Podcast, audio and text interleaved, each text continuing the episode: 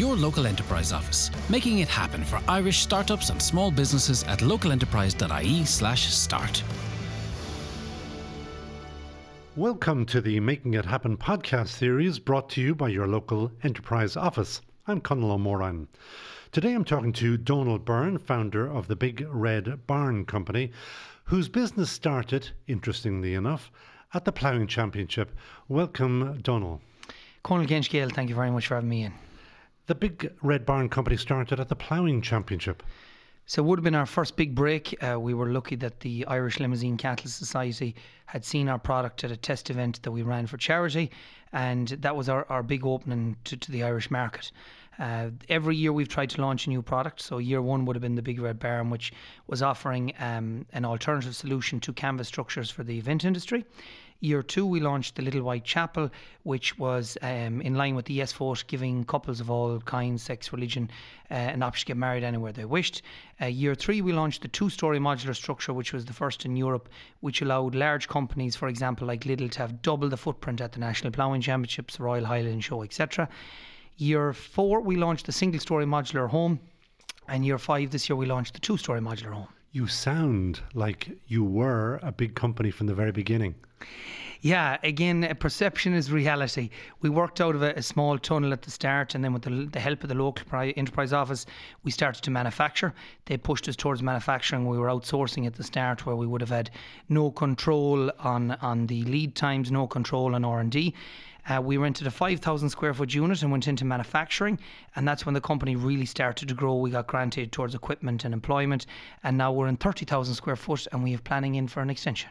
And all of this started because you were not building uh, barns or anything else. Where did the idea come from? I was the operations manager for the Olympic Park in London. So the common domain was my area, which was over 300 acres of neutral ground, which consisted of pubs, marquees, toilet facilities. We tested the, ga- the Olympic Park a uh, year before the games, each venue. So we had marquee structures up for every type of elements wind, snow, um, sunshine, etc. So I seen condensation, roofs caving in.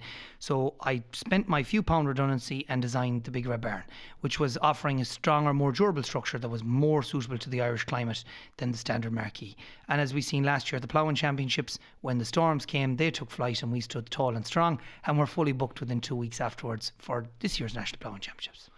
It's the beginning of the Big Red Barn Company what, what did you feel like? I mean, it's uh, you are starting off, maybe using the ploughing analogy, to plough your own field for the first time. Yeah, I suppose I thought I knew a bit, but I didn't know anything. And every day is a school day. Look, back then there was just me and I had a few temporary staff. Now there's 40 of us. Um, every day has been a school day and it has been some journey. The, the, the, big things that are the huge help along the way is the networking. Sitting down getting mentoring from people who've been in business for years and realizing that the problems you have aren't actually problems. These people have had them and they've had bigger problems. And if you plan and have a plan and set goals that they're achievable, and luckily every year we've set goals and we've wrote them on paper at the start, they used to be hidden in my drawer. Now they're on the whiteboard, on the top. And they're not my goals anymore, they're team goals.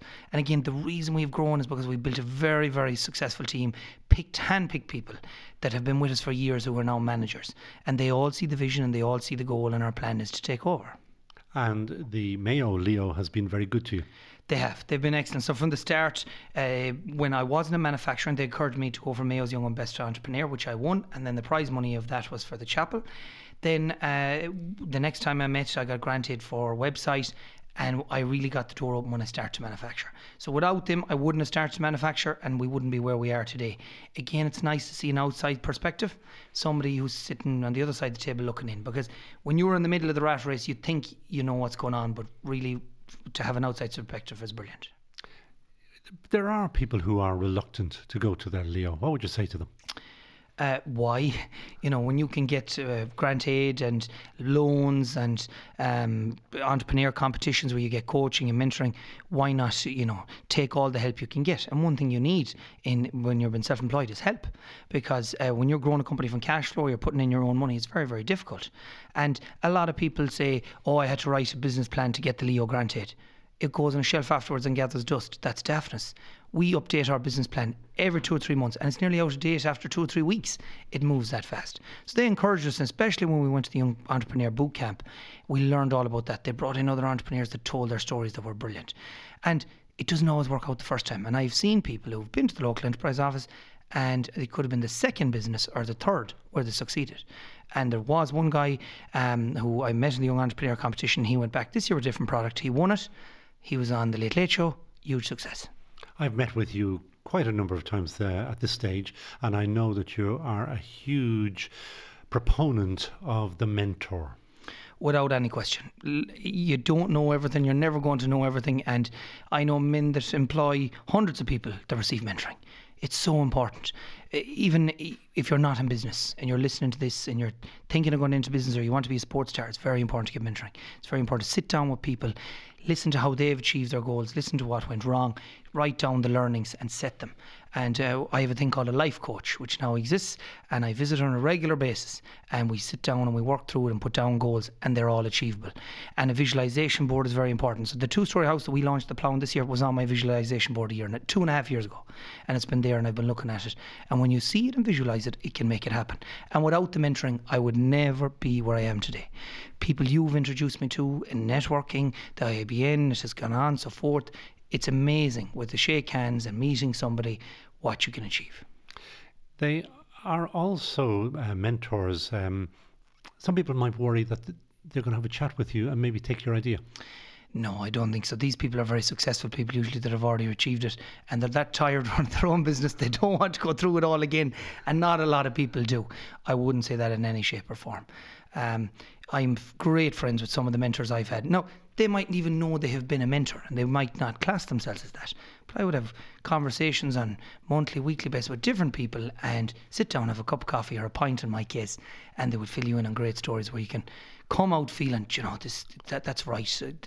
These aren't big worries. This is the way to solve it. Maybe I should approach it from this angle, and it's very, very important. One of the issues that everybody in business uh, thinks about is failure. You obviously had to contemplate failure at some stage as well. How do you look at failure now? Um, I'm not afraid to fail, and it may fail at some stage. But uh, I have always said at the end of any of my pitches or conversation with anyone, Donald Byrne is in business to stay in business, and I mean that. And if the Titanic was down, I'll be stood at the helm of the wheel and I'll be going down with it. But we're not going down. We firmly believe 100% what we are doing is solving problems. And our, our motto has always been we don't do problems, we only do solutions. So every one of our products solve a problem. And at the moment, our two story modular home is making it possible for young couples who cannot get a quarter of a million euros but can get 150,000 have their own house. It's making accessory dwelling units. An elderly person that might have a big old house or doesn't want to move into a retirement home can live behind their children's house. And it's allowing uh, large companies to have double the footprint at festivals. So failure is not an option for us. But um, there is a, a, notice on our board, and I think it takes each letter of failure and shows what it actually means, um, breaking it down to success at the end of the story. But the, it's it's by an American guy, and he says in America they don't take you successful till you fail three times.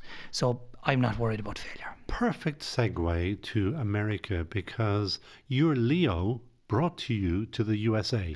Correct. They picked. Um, seven or eight companies that they felt would work from Connacht, and we visited Rhode Island where they had sort of a hot desk uh, business centre set up. Introduced us to local enterprise boards out there, tried to find the perfect couple. Some worked, some didn't work, but it was a success story for us. Now it's been slower moving than we wanted, um, but that was not our fault, and it has been a great success. But everything goes too slow for the true entrepreneur anyway. I'm more interested in like to succeed in Ireland as you've done then you go to the States, it's completely different. You have 50 different countries, and people keep thinking, oh, you know, the States and it's 50 different countries, 50 different states, 50 different building regulations, 50 different um, taxation laws, and you have the opportunity of doing 50 different businesses under one one country. That's not possible here. This is a tiny pond. If you want to do business in the U- UK, you got to fly and you got to put stuff on boats, etc their road network is unbelievable. You know, it's so easy to ship stuff from one side to the other. And they them guys don't think anything about driving 12 hours. While here, like 12 hours, you nearly have to have an overstay or overnight stay. It, it, it's very positive. The Irish community is unbelievable, as you well know in America. And They introduced me to solicitors, accountants, taxation advice, building regulations. Also helpful. And most Irish people that I've met out there, it's a great success story. They don't got a small house, they don't got a small car, they're really down to earth, they're grounded. Um, and a prime example is a guy that I, I had a meeting with last week, which was the the uh, U.S. ambassador. Um, uh, we met Ed Crawford in Knockranny House Hotel, had a roundtable discussion. He told the story how his mother left Cork in through Ellis Island. Uh, he got a £16,000 loan. His company turns four point something billion, employs a few thousand people. Um, and that was the dream, the American dream. It is very, very possible. And I would say if I had my time back, I'd probably start in America and maybe come to Ireland. Mm, the, the, the big uh, picture for you from, from now on is uh, abroad. And how big can you go? How big will you go? And will you still be based in Mayo? Always. I will never believe in Mayo until I'm carried out in a box. I will have a holiday home in Spain. I will have a holiday home in Florida. But uh, the, the States is where it is about for me. I want to be a huge household brand within this country, which we're getting there slowly.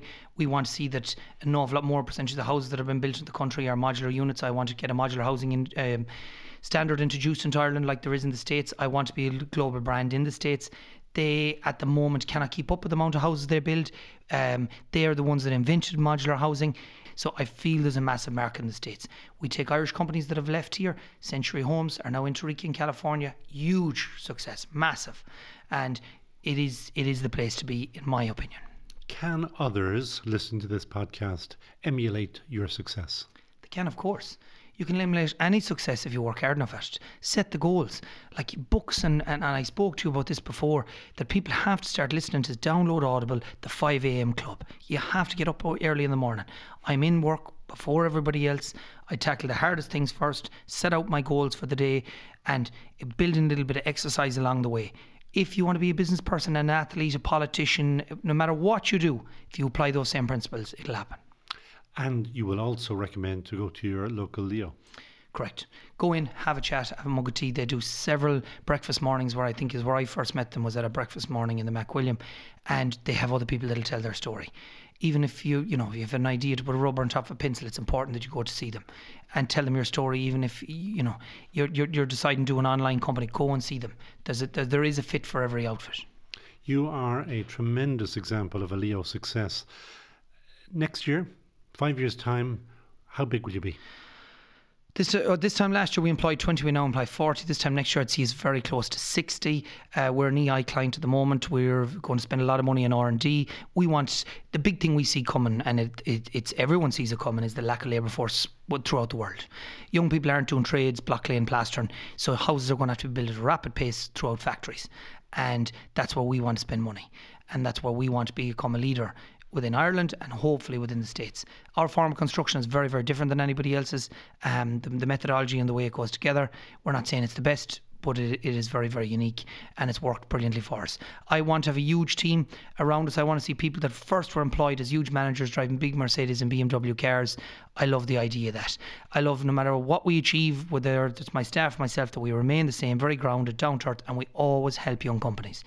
Um, this year at the Ploughing Championships, we have a Mayo quarter where we pick companies from Mayo that wouldn't have been able to buy big real estate, but when we go together, we can divide up the plot. And I've seen two young girls um, make a mark uh, three years in a row and see where they've come on. This year they had a nap and people were touching credit cards off their phone, paying them for their product. Mayo Animal Healthcare were there. It, it was brilliant to see it. So no matter what happens, we'll be 100% trying to help young companies grow. Donald Byrne of the Big Red Barn Company, thanks so much. Market. This podcast was produced by Team SBS Podcasts on behalf of the local enterprise offices. It was recorded at Collaborative Studios, Dublin. Making it happen with expert advice, mentoring, training, and funding supports. The local enterprise offices are supported by Enterprise Ireland, local authorities, and the Government of Ireland.